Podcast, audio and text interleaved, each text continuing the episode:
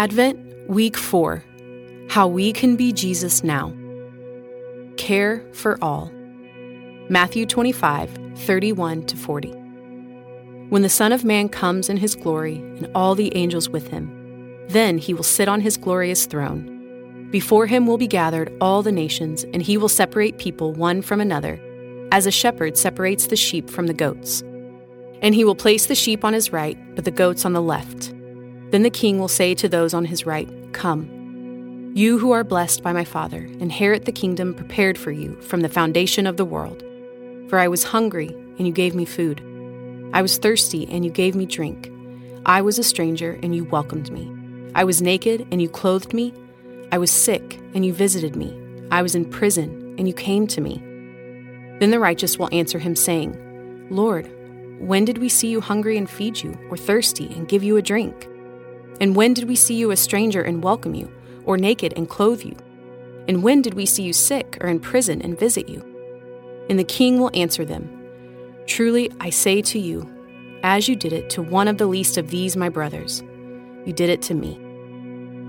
This is the word of God. Jesus will know you care for him when you care for others. There is a difference between the people of God and the people of the world. As a shepherd must separate sheep and goats, so too Jesus will separate the people of God from the people of the world. And the most telling distinction will be whether you cared for others.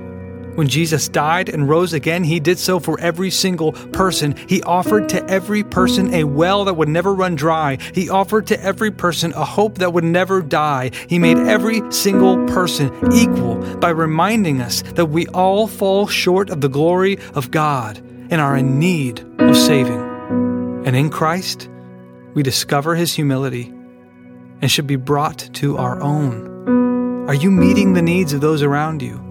Are you actively inconveniencing yourself for the sake of those around you?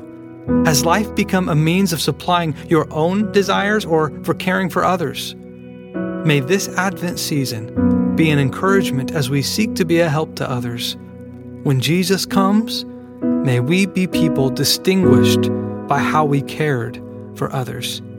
Take some time and consider those in your life who need your care.